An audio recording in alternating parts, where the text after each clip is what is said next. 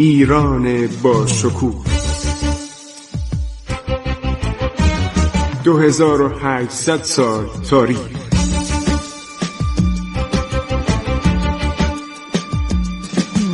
عبور از تاریخ.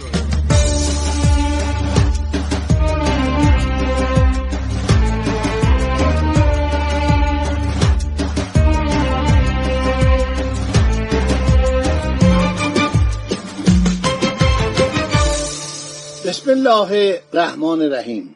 به نام خداوند بخشاینده مهربان من خسرو معتزد هستم.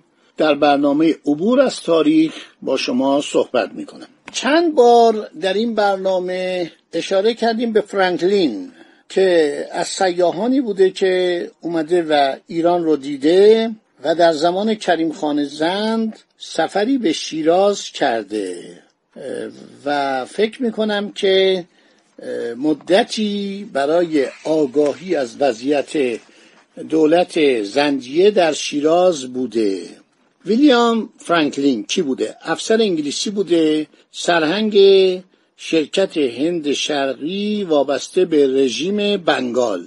در تاریخ 27 فوریه 1786 بمبئی حرکت کرده در تاریخ 29 مارس 1787 عرض شود وارد شیراز شده. 1201 هجری قمری. بس در این زمان مدتی از مرگ کریم خان میگذشته.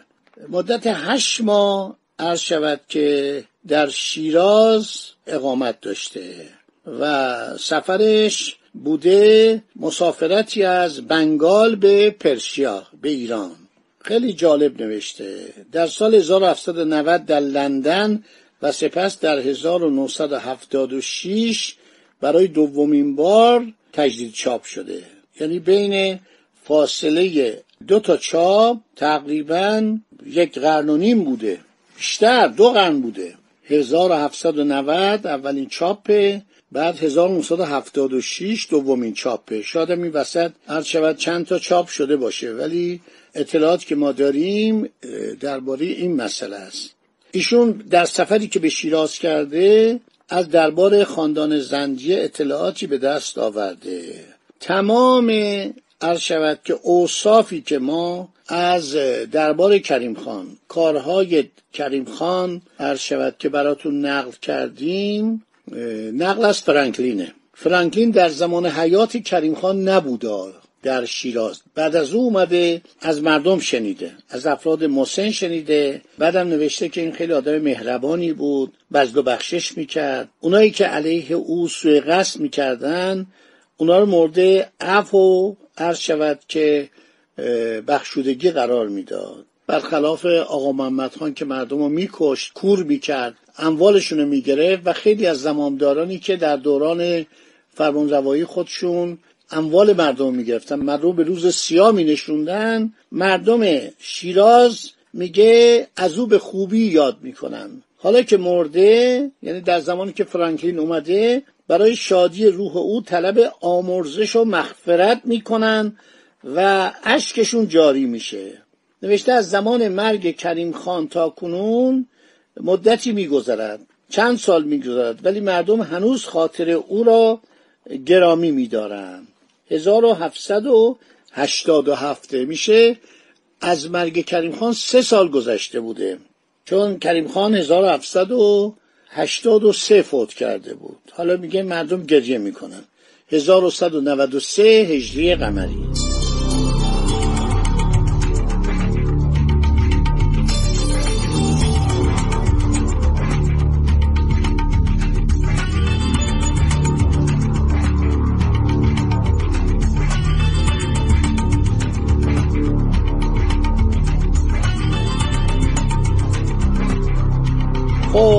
ده سفرنامه شامل فرانکلین ویلیام فرانکلین ادوارد اسکات وارینگ کینر جان مکدونالد کینر جیمز فریزر یوداش تدئوش کروزینسکی که همون در زمان بعد از صفویه لهستانی بوده کتاب نوشته. هر که جان مالکم سر هارفورد جونز بریجز شود که جیمز موریه و دیگران. اینا ده تا سفرنامه رو در آورده که کتابش منتشر شده. اسم کتابش هم بوده سیری در سفرنامه ها خیلی جالبه. این ویلیام فرانکلین افسر وابسته به رژیمان یعنی رژیمان یعنی هنگ بنگال مال انگلیسی ها بوده کتاب رو نوشته در 27 فوریه 1786 از بمبئی حرکت کرده. مامبای. در 29 مارس 1780 وارد شیراز شده. هشت ماه عرض شود که در شیراز بوده. مسائل مختلفی از جمله درباره تعذیه خانی درباره مسائل مربوط به کربلا و عزاداری ایرانی ها به کتاب او اشاره شده. تعذیه در مقام هنری نمایش اوائق سلطنت صفوی شکل گرفته. خب یک دیگه از کارهای بزرگ عرض شود که کریم خان زند دستور ساختن مسجد وکیله که جامعه سلطانی هم بهش میگن جامعه وکیل هم میگن باعث افتخار معماری ایرانه. از زیباترین مساجد پس از اسلامه. ساختمان این مسجد در سال 1187 هجری به پایان رسید. برای اینکه مسجد رو بسازن زمین اونقدر کندن تا به آب برسه. سپس زمین کنده شده رو با سنگ و خاک و آهک پر کردن. سن مسجد مربع به طول 60 متر. دیوارهای سن با کاشیکاری بسیار جالبی تزئین شده. از نظر رنگامیزی و شکل کاملا مشخص از ادوار عرض شود که قبلی. نماینده یک نوع رنگامیزی و طراحی که مخصوص دوره زنجی است.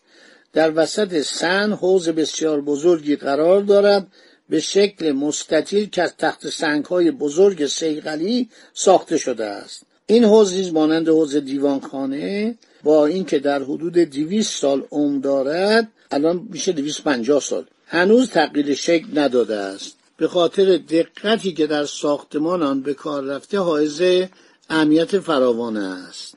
مهمترین قسمت مسجد وکیل شبستانی است در زل جنوبی به طول 75 متر و عرض 36 متر که تاق آن بر 48 ستون سنگی یک پارچه آرمیده است. این دارم فرانکلین نوشته. فرانکلین خیلی آدم صاحب هنری بوده. منابع دیگه هم هست. مثل شیراز در گذشته و حال اقلیم پارس فارسنامه ناصری و کتابهای دیگه. تراش مارپیچی این ستونها در نوع خود بینظیر است. کنار محراب این شبستان منبر چهارده پلهی قرار دارد. از سنگ مرمر یک پارچه به نام چهارده معصوم. جالب توجه است که این قطع سنگ عظیم دویست سال پیش از آن از مراغه آذربایجان به شیراز آورده شده. استواری و استقامت مسجد وکیل آنقدر است که توانسته از دو زلزله بزرگ کوچکترین آسیبی نبیند. اینو فارسنامه نوشته. مسجد وکیل آخرین هنرنمایی ایرانیان در فن معماری ملی است و بر ماست که در نگهداریان از هیچ کوششی فروگذار نباشیم. یکی دیگر از آثار بزرگ معماری در شیراز بازار وکیل است. آی از این بازار وکیل چقدر تعریف کنم؟ رفتم دیدم ساعتها در این بازار به این سوانسو می‌رفتم. بازار وکیلم از کارهای کریم خان زند است. ببینید این مرد چقدر به این مملکت خدمت کرده. ببینید چقدر کار کرده در دورانش که به خاطر زیبایی و آرایش ساده اما گیرایش عرض شود که شهر محبوب کریم خان را دیدنی تر کرده است. این بازار در حدود 500 متر درازا دارد. دوازده متر پهنا دارد. مدخلش بلا فاصله پس از مسجد وکیل قرار گرفته. شهریار زن برای ساختن این بازار از بازاری که شاه عباس در لار ساخته بود الهام گرفته است. این مرد چی بوده؟ این کریم خان. مهندس معماره. آدم چقدر می‌تونه صاحب قریه باشه و چقدر وقت بذاره؟ چقدر با این مهندسا با این معمار باشی ها بشینه صحبت کنه؟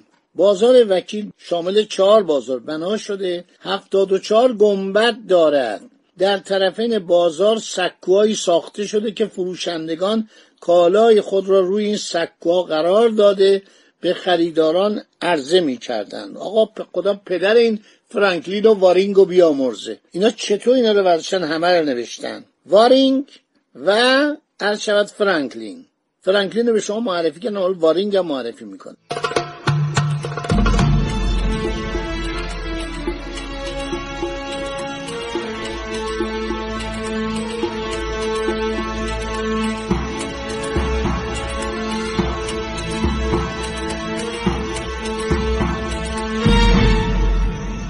هر شود که فرصت دوله شیرازی یک کتابی داره به نام آثار العجم در آثار العجم نوشته یکی از این بازارها به بازار بزازان شهرت داشت. آن مشتمل بود بر چهل و یک تاق تا برسد به چهار سوی مسکور در وسط این بازار بازار دیگری بود با یازده تاق موسوم به بازار شمشیرگران. آقا شمشیر می ساختن تو بازار. برای اینکه اینا با اقوام وحشی با مهاجمین با بیگانگان سر کار داشتن باید شمشیر بسازن. شما باور نمی‌کنید تو کاروانسراها بعد از شاه عباس توپ می ساختن تفنگ حسن موسا تو مغازه های تفنگ سازی می ساختن نارنجک می ساختن هانری رن دالماین اومده زمان محمد علی شاه به ایران. میگه من رفتم تو بازارهای اصفهان بازارهای شیراز بازارهای شهرهای مختلف ایران بازار تهران. باور کنید گفت تفنگ مارتینی می ساختن عین تفنگ مارتینی انگلستان. گفت مورش هم می. گفت هیچ با اون تفنگ اصلی تفاوت نمی‌کرد. با اون تفنگ اصلی که کار پاریس بود. خب یکی از این بازارها به بازار بزازان شهرت داشت. مشتمل بود بر چهل و یک تاق تا برسد به چارسوی مسکور در وسط این بازار بازار دیگری بود با یازده تاق موسوم به بازار شمشیرگران. بازار دیگری با چهل و شش تاق به نام بازار کلاه دوزان بازار دیگری با نوزده تاق به نام بازار یراقبافان. بالاخره بازار دیگری با ده تاق به نام بازار صدراجان. ببینید این همه مال این مملکت ها همه مال این مملکت یعنی ما پشم بز راوه رو می‌گرفتیم آماده می‌کردیم از انگلستان می اومدن می خریدن می بردن از این کلاه درست می‌کردن. برای انگلیسی ها پشم بز راور خیلی کلاه عالی می‌شد. من فکر می‌کنم این الیور کرونول که رئیس جمهوری انگلستان بود مدت کوتاهی کلاهی که میذاش کلاه پشمیش مال راور بوده. خب میریم دیگه جلو. عرض شود آرامگاه حافظم ساخته. فرانکلین ورداشته نوشته که در اینجا مرحوم وکیل یک شبستان زیبا با اتاقهای چند ساخته است. این ساختمان به سبک دیوانخانه ساخته شده. در بنای آن از خرج پول دریغ نشده. آرامگاه در میان باغ بزرگی قرار دارد. در جلو امارت حوزی از سنگ با یک فواره. قبر حافظ از مرمر سفید بود که به فرمان کریم خان از تبریز آورده شده بود.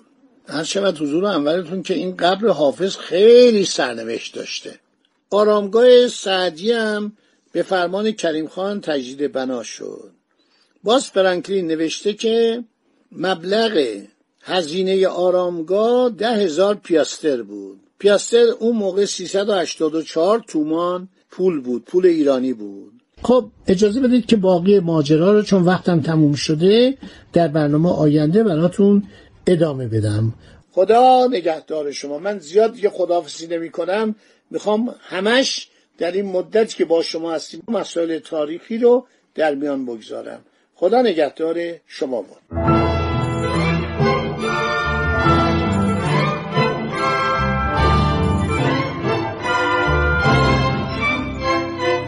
عبور از تاریخ.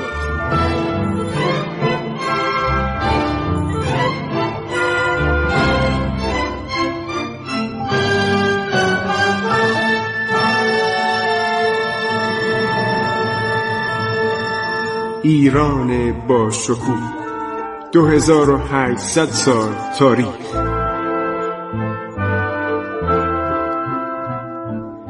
سرگذشت ایران ما به روایت خسرو معتزد